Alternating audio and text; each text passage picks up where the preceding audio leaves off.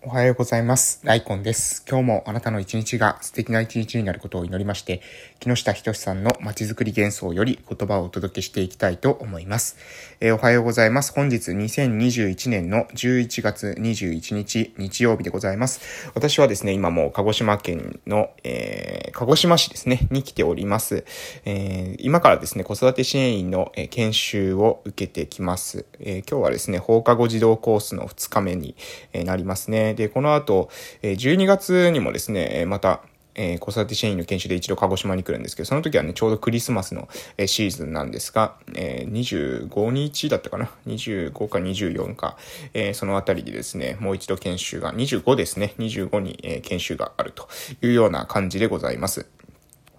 で、えー、近況報告をですね、ちょっとさせていただきたいと思います。その前に私、今、鹿児島県の奄美大島某村で地域おこし協力隊として、えー、活動をしております。村おこしの活動ですね。えー、でですね、えっと、そうですね、私は、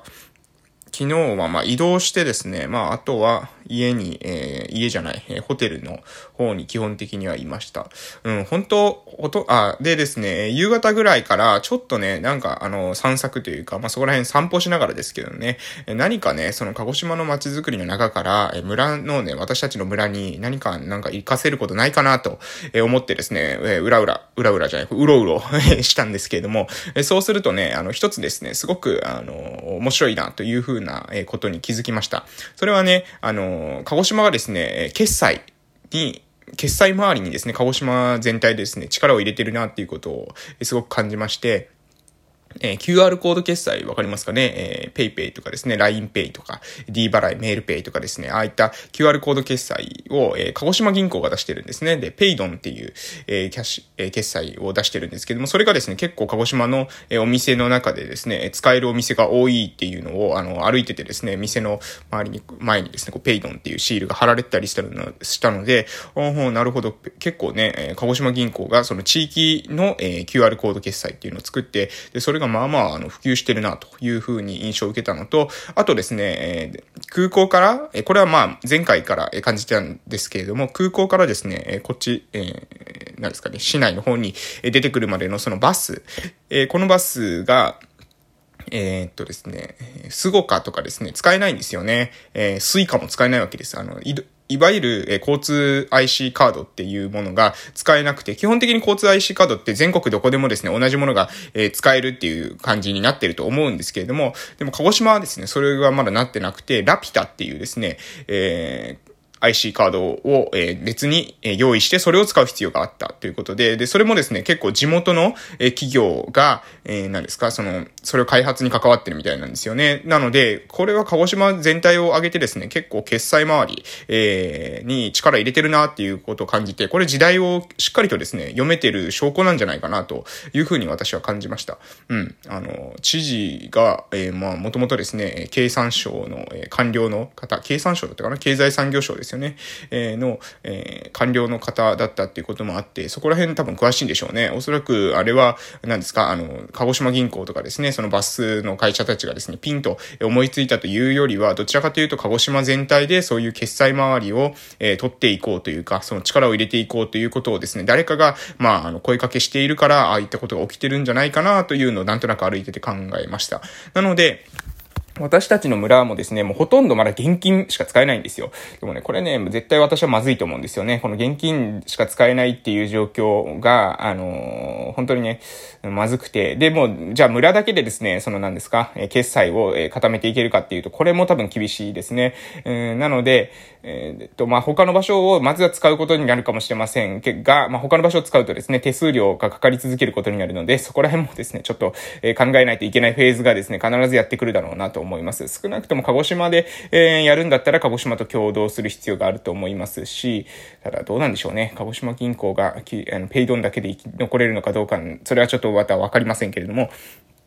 あの、うん、あの決済のところに、まあ、力を入れようと少なくともしているっていうことは素晴らしい、あの、判断なんじゃないかなと思います。で、私たちの村もですね、もう現金、えー、いつまでもですね、じゃらじゃらとやってる時代じゃないのでね、その現金ではなくて、私がまあ、や、仕掛けていく事業に関しては、えー、 PayPay は少なくともね、あの、普及している、まあ、一番日本でですね、えー、普及している QR コード決済は PayPay だと思いますので、その PayPay が使えるようにするとか、えー、まあ、クレ、クレジットカードはちょっと手数料が高いんですけれども、え、クレジットカードもですね、でも実際海外の方を対象とするっていう風になってくるのであれば、なおですね、クレジットカードっていうのは、えー、必要なのかなと思います。その事業形態に合わせてですね、えー、まあ、うん、現金と併存させなければ、ちょっと私たちの村の中で仕事していくってことはもう、まだ現状難しいんですけれども、でも、えー、未来を見据えてですね、その決済の方法、えお金のこれからのその姿っていうものを、えしっかりとですね、え向き合いながら、え政策考えていく。政策は私は考えないですけれども、私の施策ですね。自分の打ち手を考えていく必要があるのかなというふうに思いました。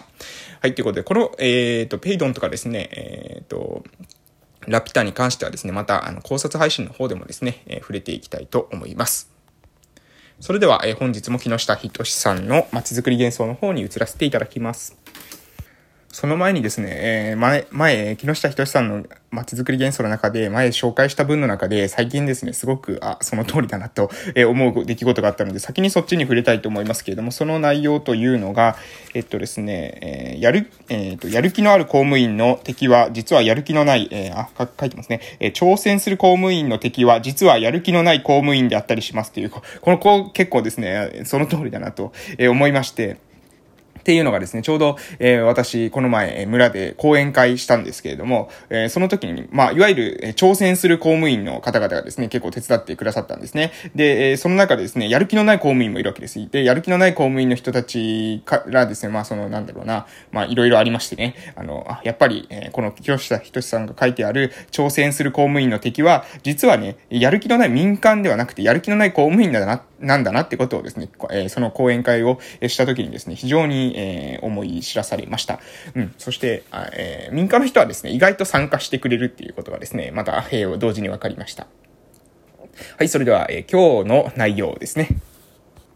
今日の内容は、えー、住民が主体的にアクションを起こすと地域は変わるということで、えー、住民の方ですね、えー、住民の方に向けたメッセージになります。住民が主体的にアクションを起こすと地域は変わる。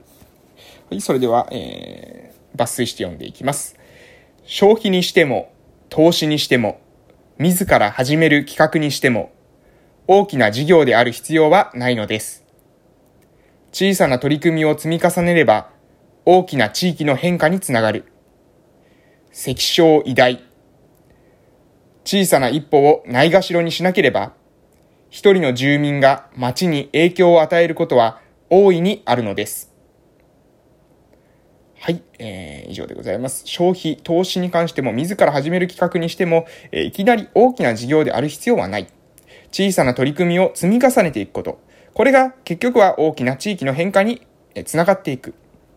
関所偉大、えー、小さいことを積み重ねると、それは大きなことになっていくということですね。えー、大きなことのための小さなことを積み重ねていきましょうということですね。えー、小さな一歩をないがしろにせず、一人の住民が、えー、町の、え小さな一歩をないがしろにしなければ、一人の住民がですね、町に影響を与えるっていうことは、え大いにあると。いうことで、この小さな一歩をね、コツコツと、え積み上げていく、えこれが非常に重要だろうなというふうに私も思っております。1年間やってですね、いろんなことが分かりました。で、分かった中で、えやはりですね、誰に、えアプローチするのか、えここがですね、非常に一つ、え私たちの村を、え大きく変えていくために、え重要なポイントであるんだなというふうに思います。全員が全員にですね、分かってもらうってことはやはり難しいんですね。えその人たちの、えー、なんていうかな、意識の、え、違いもありますし、えーー、それを望んでいるか望んでないか、あの、深層心理的にですね、えー、変化を望んでいるか望んでないかっていうこともあると思います。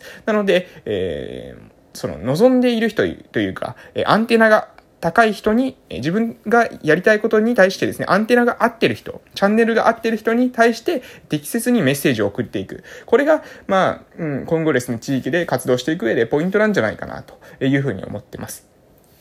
昔はですね、そうやって、まあ、外からですね、見極めるってことなかなか難しいですよね。この人は、は自分の活動に興味があるのかないのか。人って大体ですね、会えば、あの、いい顔しますから、えそうすると分かりにくいわけです。けれども、え今はですね、えそういうのをですね、しっかりと行動から、えー、救い上げていくってことできますよね。例えば、まあ、この前やったんですけども、講演会に来て、え、講演会に来た中でアンケートを取って、で、リストを集める、名簿を取る。で、その時にですね、えやっちゃいけないのは、え、誰でも彼でも声をかけてですね、誰でも彼でも、え誘うということ。これはあまりよろしくないんじゃないかなと思います。そういったことをしてしまうと、結局ですね、結局、えー、まあ何ですか、あの、本当は来たくなかったのにっていう人が混ざってしまうんですよね。でも本当は来たくなかったのにっていう人が、え講演会に混ざってしまうってことは、まあいくつかの理由で良くないんですけど、まず一つは会場の雰囲気が悪くなること。そしてですね、えー、その人たちのリストが集まったところでですね、あまり使い物にならないわけですよね。えー、その人たちが、は、本当はですね、自分が自ら進んでいきたかったわけではなくて、え、何かしらの力があってですね、例えば上司が行けと言ったからとか、え立場上行かざるを得なかったとか、えまあ、そういったことで来ている。えつまり主体性があまりないんですよね。その主体性がない状態で来られたとしてもですね、その後の活動につながるかと言われると、ちょっとこれは、うん、うん、難しいだろうな、というふうに思ってます。なので、え頭数じゃないんですよと。頭数よりもですね、まずは、え質、え質にこだわっていく。えー、自分がやりたい活動を起こしていくときに、その活動に対してアンテナが、えー、合っている、えチャンネルが合っている、えそういう人に対して適切にメッセージを送っていく。これが、まあ、非常に重要なんだなということを、この前、まあ、あの、なんでか、街づくり幻想の話から、え講演会の時の反省の内容になってますが、うん、あの、それを、え、痛感する、え、最近の出来事がありましたので、え、合わせてですね、えお伝えさせていただけたらと思います。えぜひですね、小さな取り組みを積み重ねる。そうすることによって大きな変化につながると思います。えあなたがですね、思っていること、その違和感、それをですね、受け取る人、地域の中に必ずいます。どうやってその人に伝えていくかが大事です。あなたが行動を起こしているってことは地域の中で尊いことなんですね。えこれを、え地域の大きな変化につなげていくために、誰に伝えるべきなのか。だ、じゃあその誰っていうものはどうやって選んでいけばいいのか。ここをですね、ぜひ考えていただけたらなと思いますし、私もこれから考えていきたいなと思います。それではお時間ですので、私もですね、子育て支援研修の方に出発していきたいと思います。これから今日というあなたの人生の貴重な一日が始まります。素敵な一日をお過ごしください。それでは夕方の放送でまたお会いしましょう。いってらっしゃい